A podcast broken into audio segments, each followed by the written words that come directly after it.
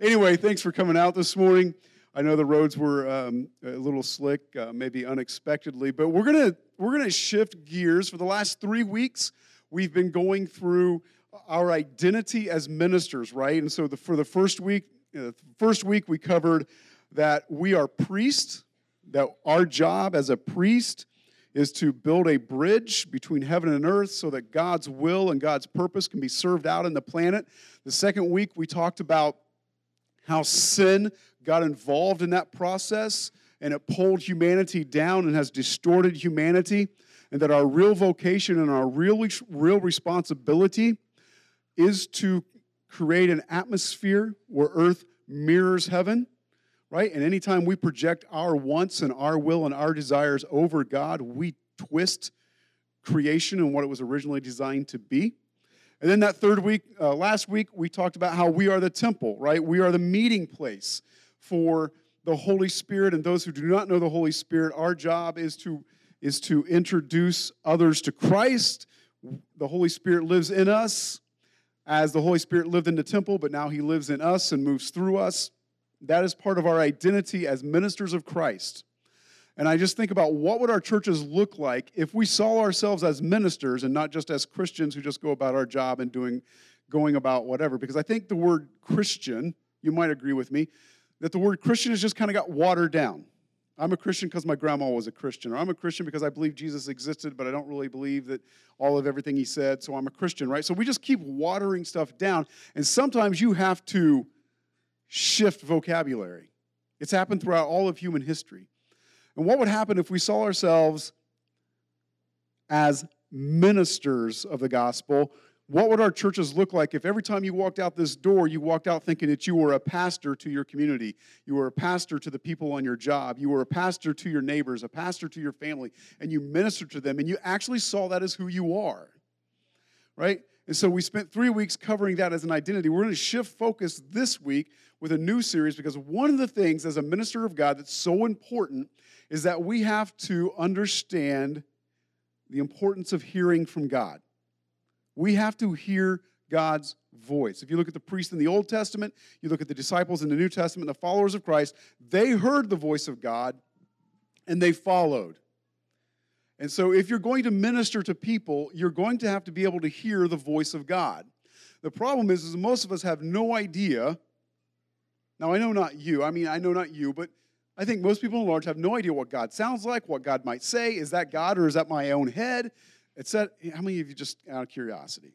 Is that God or is that my own thought? Yeah, right. So as we go through this series, you're going to learn how to hear the voice of God and know, okay, is that me or is that God? But before we do that, we, today we have to understand why is that important? Why does it matter? Why would God even want to speak to me? So, repeat after me in the loudest voice you got. Well, not the loudest. Thanks for correcting me. Repeat after me God, God speaks, speaks to, to people. people. Okay, we're going to change this up. God speaks to me. Me. Yes. God speaks to you. The problem is you have to believe that. You have to convince your brain of that. Because your brain is naturally, the Bible says that we are naturally enemies of God. We naturally want to flow away from God.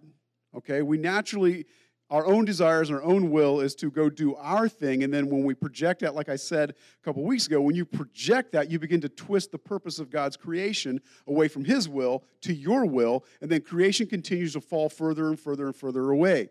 But as we accept Christ and we begin to follow in God's will, we begin to pull His creation back into His will so that one day the Bible says the the two dimensions, the physical dimension and the spiritual dimension, and the veil that prevents the two dimensions prevents us from seeing that spiritual realm is going to be removed and we will see heaven and heaven will see earth and it will be a coexistence between the two. That was god's plan all along. And so we have to believe that god speaks to us. In john chapter 16 12 through 13 jesus says this i have much more to say to you more than you can now bear. But when he the spirit of truth comes He will guide you into all truth. He will not speak on his own. He will speak only what he hears, and he will tell you what is yet to come. We'll leave that up for a second. Jesus is talking to his disciples and talking to us, and he says, Listen, there's coming a day. The Holy Spirit's going to come, and he's going to speak to you truth. And he is not speaking on his own behalf. The Holy Spirit is going to speak to you precisely what God is speaking to the Holy Spirit. As the Holy Spirit is in you, God moves through the Holy Spirit and then speaks directly to you. That's how this relationship is supposed to work. How many of you feel like, man, that just happens every day? Right? Now, as a Bears fan, I felt the Holy Spirit speaking when Robbie Gould kicked the field goal to beat the Packers. I just felt it. It was the Holy Spirit. I know it was.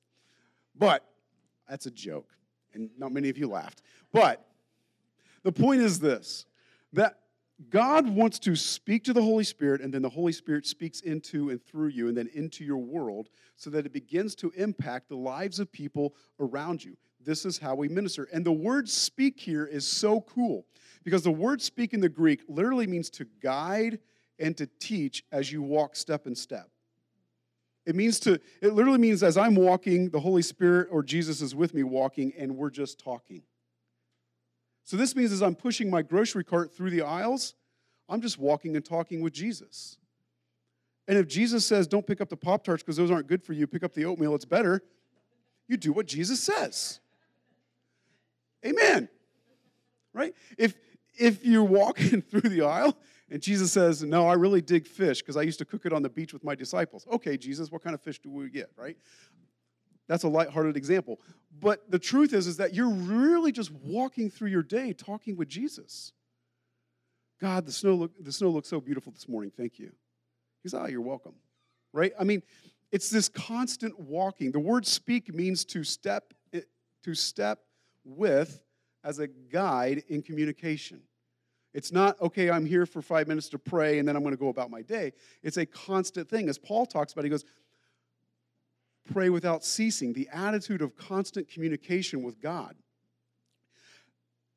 And here's the beautiful part it used to just be for the Israelites as a nation of priests to the world.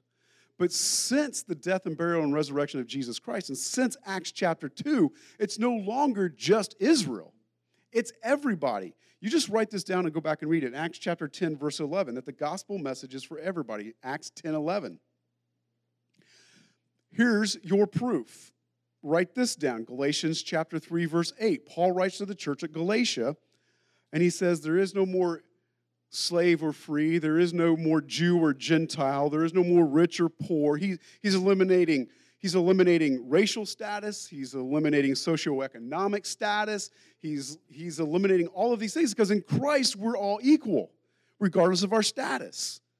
Right? And so he says this. Now, why would he say this to the churches in the region of Galatia. Well, I'm going to give you a little bit of history lesson, okay? You guys ready for this? This is exciting. See, you thought history was over when you graduated. No, right? Okay, so Galatia was in modern day Turkey, kind of north and south, modern day Turkey.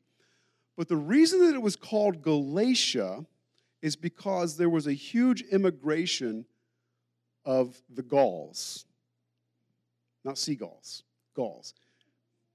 Gauls were the Roman word for Celtic. The Irish and the Scottish immigrated into France. At the time of the Roman Empire, they were very good mercenaries. If you're a Star Wars fan, think like Boba Fett, right? You're a mercenary, you're a, you're a hunter for hire, you're a killer for hire. And the Irish Scots at this time migrated into France. The Roman Empire said, hey, we can't involve our army, but we could hire these Celts as mercenaries to do our bidding in other parts of the world. And so they migrated into Turkey and they became known as the Gauls, Galatians. Now, here's what you got now you have Romans, you have Middle East, people from the Middle East, you have Romans, you have Irish uh, Irish Scots in Galatia. You have this whole mixed bag in Galatians. And so when Paul writes to the church in Galatia, he goes, Guys, I know there's a whole why. And so these mercenaries didn't just move and migrate themselves, they brought their whole families as mercenaries for hire for the Roman Empire. And so you've got this whole mix of people in the Gaul or in Galatia. And Paul says, Guys, I know you're a crazy mixed breed. And a lot of you are mercenaries, killers for hire for the Roman Empire. But guess what? In Christ, we're all equal. We're all equal.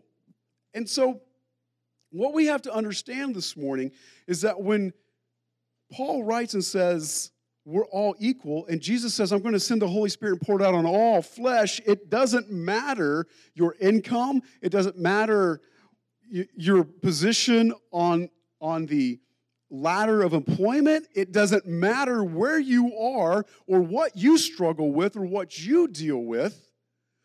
The Holy Spirit wants to work through and talk through all of us to get His creation back into alignment with Himself. And that's part of our responsibility. And the best way we do that is to stay tapped into and talk to you on a regular basis, even through the grocery store, the one who knows how to get it back in line. This is our role as ministers. This is what we're supposed to be doing. This is our responsibility. In 2 Peter chapter 1 verses 21 or 20 through 21, Peter writes, "Above all, you must understand that no prophecy of scripture came about by the prophet's own interpretation of things. For prophecy never had its origin in human will, but prophets through, hu- uh, through human spoke from God as they were carried along by the Holy Spirit." Because when you're reading prophecy in the Bible, understand this isn't coming from human will. This is the Holy Spirit speaking through writers and saying, hey, here's what's going to happen. Here's what's going to happen to the planet. Here's what's, you know, last week I talked about, um, I talked about Jerusalem becoming the actual capital of Israel now. It's part of fulfilling prophecy. That when God speaks to you, understand that He is moving through you with the Holy Spirit that you're walking with the Holy Spirit. And that sometimes when the Holy Spirit wants you to say something to somebody, as we'll talk about in a few weeks. Well, do I say that or do I not say that? We'll talk about that in a few weeks. That is the Holy Spirit unctioning you, saying, hey, say this. Say this. Now, how do you know if it's you or the Holy Spirit? Well, you'll have to come back. But, it's like that, like that teaser. But understand that when the Holy Spirit speaks, He's doing it for a reason. And when He wants you to say something to your coworker, He's saying it for a reason because he knows things about them that you don't know. And you never know what the Holy Spirit might say. And so he guides us and he directs us. There is there are seasons in life that God through the Holy Spirit will help you navigate. He is going to help you navigate through seasons in life. Right? Now, why would he do this? Why would he speak to us? Why would he send the Holy Spirit to speak through us and into us as ministers? Why would he do this? Number one, because we are his friends. Because we're his friends. Uh, right? I mean, have you, have you ever really stopped to think about God's like, you know, back in the Old Testament, I just had people do stuff. But now, we're, you're my friend. I'm calling you a friend. I'm calling you a friend. In Exodus 33, verse 11, Exodus 33, verse 11 says this The Lord would speak to Moses face to face as one speaks to a friend. Then Moses would return to the camp, um, but his young aide Joshua, son of Nun, did not leave the tent. Simply put, God began to speak to Moses, even before Abraham. And we're going to see that in just a minute. Even before Abraham, God was working through key leaders, speaking to them as friends. Now, we don't have record of God speaking to all one million of the Israelites trampling through the desert and speaking to each one of them as a friend. We have God speaking to Moses as a friend. But again, after Jesus and after Acts chapter 2, that all changed. And now we have a room full of Moseses. You ever thought about yourself like that? Because you have a unique experience that the Israelites wandering through the desert never had. You have the same you have the opportunity now to have the same experience that Moses had. Let's go on to the next verse. James 3:23. And the scripture was fulfilled that says, Abraham believed God and it was credited to him as righteousness, and he was called God's friend. you now have the same experience Abraham has. God didn't appear to Sarah. God did not appear to Sarah and say, You're going to have a child. God appeared to Abraham because Abraham and God were friends. You now have the same unique experience that Abraham had, that Moses had. This didn't happen to everybody in the Old Testament, but it can happen to all of us. This idea, this concept of walking with God as a friend. This is powerful stuff, right? Go to John 15 15. It says, I no longer call you servants because a servant does not know his master's business. Instead, I have called you friends, for everything that I learned from my Father, I have made you, I have made known to you. Jesus says, Hey guys, as I'm getting it from God, I'm giving it to you. What did Jesus say? Jesus said earlier that one of the first verses we read was that the Holy Spirit speaks to you because God says, okay, speak to them this. And it flows. And so Jesus says, hey, guys, I'm talking to you. I'm going to make these things known to you. You're not servants anymore. I'm elevating your status to friend. You're not here just to serve. You're here to be my friend. I want to walk with you. I want to talk with you. I want to engage with you. This is friendship. This is friendship. If we only see ourselves as a servant of God, as a friend, we'll only take it, we'll only talk to him when we're in trouble. That needs to be reworded. If we only see ourselves as a servant of God, we will only talk to God when we're in trouble. If you only see yourself as a servant of God, you'll only go to God when there's problems. Hey, God, I got a problem, right? I've been out here. What's a servant do? Hey, I've been out here trying to get trying to get the horse stall cleaned out. I can't figure out I, this, whatever. I shouldn't have picked a horse stall as an example. I have no idea what I'm talking about. All right. Anyway, I'm trying to shoe this horse. I don't know what to do. So what do you do? You go get help, right? You go talk to the master. I don't know. This is a horrible example. Here's the point. The point is, is a servant goes to the master because the master knows. Otherwise, the servant just goes and does. But if I'm a friend, I just talk. I just communicate. I'm just hanging out with. A servant doesn't just get to hang out with the master. Read the Old Testament. They don't get to just hang out with the master. Moses doesn't just get to hang out. God calls Moses, hey, buddy, it's time. Come here. I got something I want to tell you. Abraham, come here. I got uh, something I need to tell you. You realize Jonah, like the book of Jonah, the only thing we know about Jonah is he was supposed to go to Nineveh. We know nothing else about his life. Nothing. It's kind of crazy, isn't it? That's it.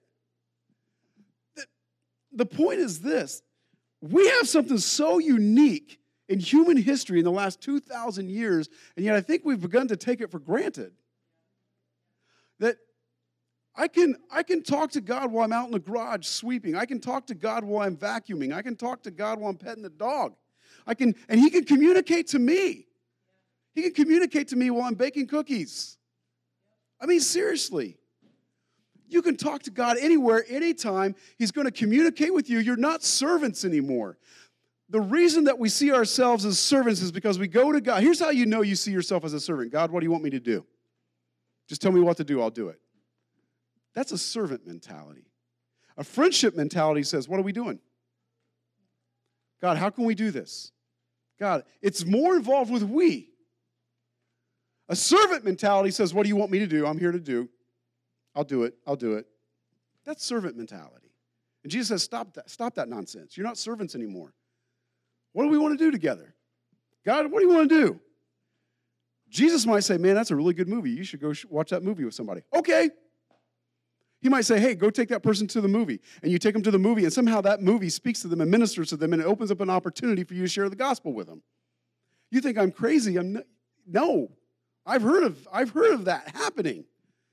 Like we're going to go see the literally this is the true story. I wanted to go see the Avengers. Went to see the Avengers. Somehow after the movie, that led to a conversation about God's purpose of creation and opened up a door for conversation. It, God, what are we doing? Not what is it you want me to do for you. That's how you know whether you see yourself as a servant or as a friend. In Matthew 26, 49 through 50, you guys getting all this? There's a lot of Bible verses in this message today. Matthew 26, 49 through 50. Going at once to Jesus, Judas said, Greetings, Rabbi, and kissed him. Jesus replied, Do what you came for. What's he say? What do you call Judas? Friend. Then the men stepped forward, seized Jesus, and arrested him. Look, Jesus knew from the get go who, Jesus, who Judas was. He allowed him to tag along. You don't think Jesus knew Judas was stealing from his money?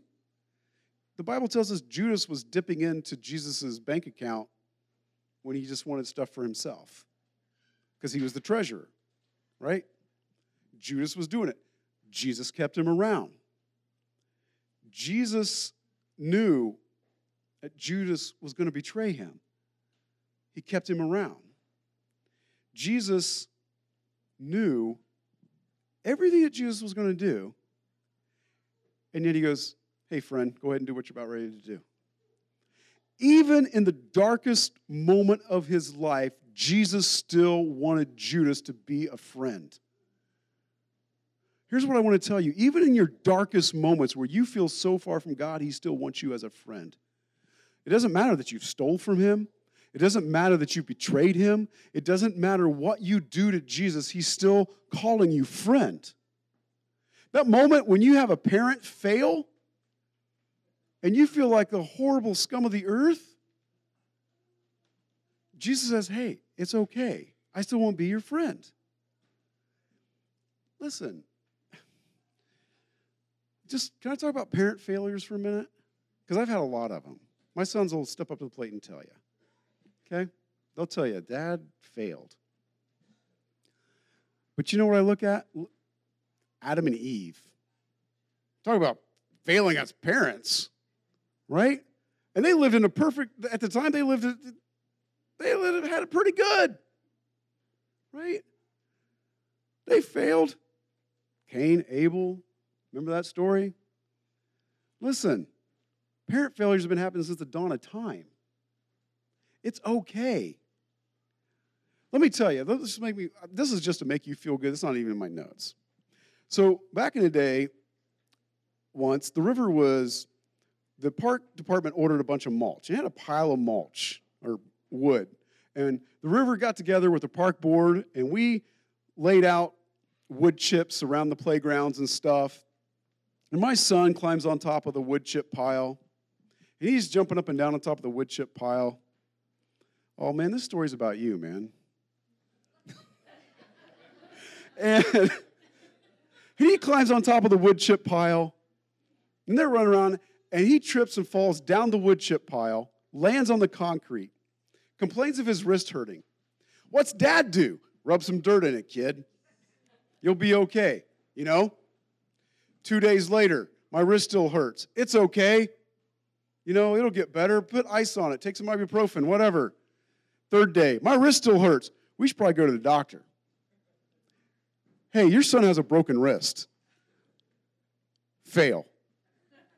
Right? Fail. And the whole time they're putting a cast on his wrist, I'm getting the death glare from my son, feeling like this small because I failed. I should have paid attention the first time. Now I'm like, oh my gosh, you're hurt. Oh my gosh, you're. I've moved more into mom's side of parenting, right? Um, so sometimes we fail, but even in our darkest moments where we feel so small and feel so unworthy, Jesus, just like with Judas, says, Hey, friend, wow. The love that God has for us, the moments where you feel so unworthy, God says, I love you anyway. This, the second reason is key in this photo. Why would God want to talk to us? One, because we're her, his friends. This photo, some of you will remember this photo, right? Some of you are like, who is that? Well, that's JFK, um, probably in your history book somewhere. And that's what's his son's name? John Jr., right? So here's pretty famous picture, right? How many of you have seen this picture? Yeah. So here's the thing Jacqueline did not like John chewing gum. She thought chewing gum made you look like what would be the word for the day? A punk, a hood, I don't know, right? You look, no chewing gum. Jacqueline said, Jacqueline would not let little, little Johnny chew gum at all. But Junior can go into the Oval Office, and dad's like, You want some gum? And he would run around the Oval Office chewing gum, and would make Jacqueline so mad that dad would stop whatever's going on in the world, whatever phone calls he's making to let his son chew gum, play in the Oval Office, bring his Tonka trucks in the Oval Office, and just play. And Jacqueline like, this is not the place to be acting like a kid. This is not the place to be chewing gum. It was horribly inappropriate. You can't be doing that. But dad said, it's all right. And would put the world on hold. The most powerful man in the world would put the world on hold for his son. And when Junior would go in there, all of the rules that mom had, he was free from those. Which brings us to our second point. God wants to be, God wants to talk to you because he wants to bring freedom. He wants to bring freedom to you. Just like Junior was free from all the rules once he entered the Oval Office, God wants you to step into his office and say, hey, I know I've got the entire universe I'm working on, but right now it's about you. It's about you. And you're free in my presence. You're free to kneel when you worship. You're free to raise your hands when you worship.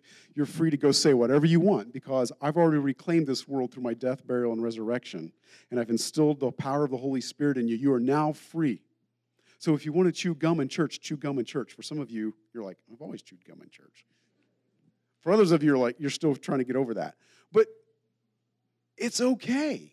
You have freedom in Christ. You have freedom in God. He speaks to us to bring freedom. Abraham was called a friend of God, as we saw in James chapter 2, verse 23. So here's Abraham as a friend of God. And Abraham has this nephew called Lot, right? His name is Lot. And in Genesis 14, how many of you are familiar with the story of Sodom and Gomorrah? Right? God's like, I'm going to bring judgment. I'm going to rain down hellfire and brimstone and whatever. And you can actually go to where they believe Sodom is, and there, there are actually still big, like whatever sulfur is, there are still hailstones there. Um, you can actually, archaeologists have actually pulled, and, and the, I don't know if hailstones, but sulfur stones, I'm not a scientist, it's like it's like the purest sulfur on the planet. It's like 99.5% pure sulfur that was rained down out of the sky and burned Sodom and Gomorrah to the ground. You can go there, you can get it. I've actually seen some of the stuff. It's pretty cool. But held it in my hands. It's like weird. So anyway, here's the deal. In Genesis chapter 14, Genesis, just write this down Genesis 14, 10 through 16. Abraham, who is a friend of God, is by today's standards a multi, multi, multi billionaire. By today's standards, he's a friend of God. He's got camels and, and cattle and sheep, and he owns, and he's a nomad, and he and he hears he's friends with people of Sodom and Gomorrah. Genesis tells us he's friends with these people. And Lot, his nephew, he's friends with them. And Sodom and Gomorrah is being attacked. And so Abraham musters his army. I mean, you have to be wealthy if you're independent. You're not part of the government, but you've got your own army. And so Abraham musters his own private military, goes in and saves Lot and saves Sodom and Gomorrah from being overrun from another country, from another kingdom. He goes in and saves them with his own military. You can read about it, Genesis 14, 10 through 16. And then a few years later, God says, You know what? I know you went in and saved him, and I know you love so- the people of Sodom and Gomorrah, and I know Lot is there, but I got to I got to wipe them out. They're out of control with their sin, with their sexual lust, with all of it. He goes, They're out of control, and I'm going to destroy it. But Abraham has a heart for the people of Sodom and Gomorrah, and his nephew Lot is there. And Abraham's like, Why? And why would you do this? Here's what we have to understand about God's character. If you're a friend, then you know your friend's character. Unjust actions are not in God's character. If God says, I'm bringing judgment, he has a good reason. It's in his character to bring judgment. I can't let this go on. And if you're a parent, you fully understand that, right? No more of this. You can't do this anymore. And so Abraham says, okay, well, God, how about this?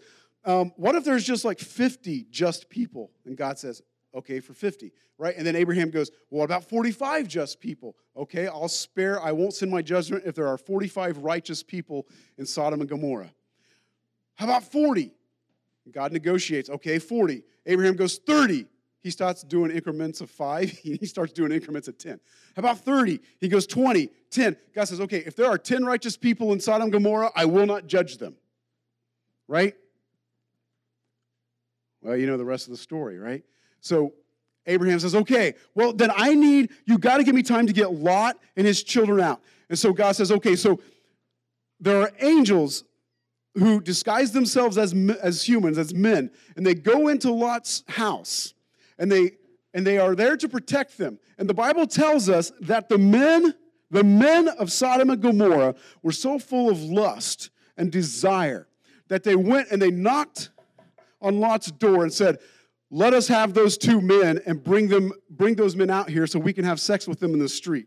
So that we can have male on male relationships in the street." Right? And what does Lot say?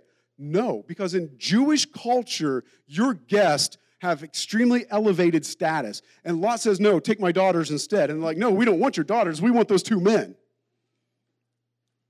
And then what happens? God says, Okay, that's enough.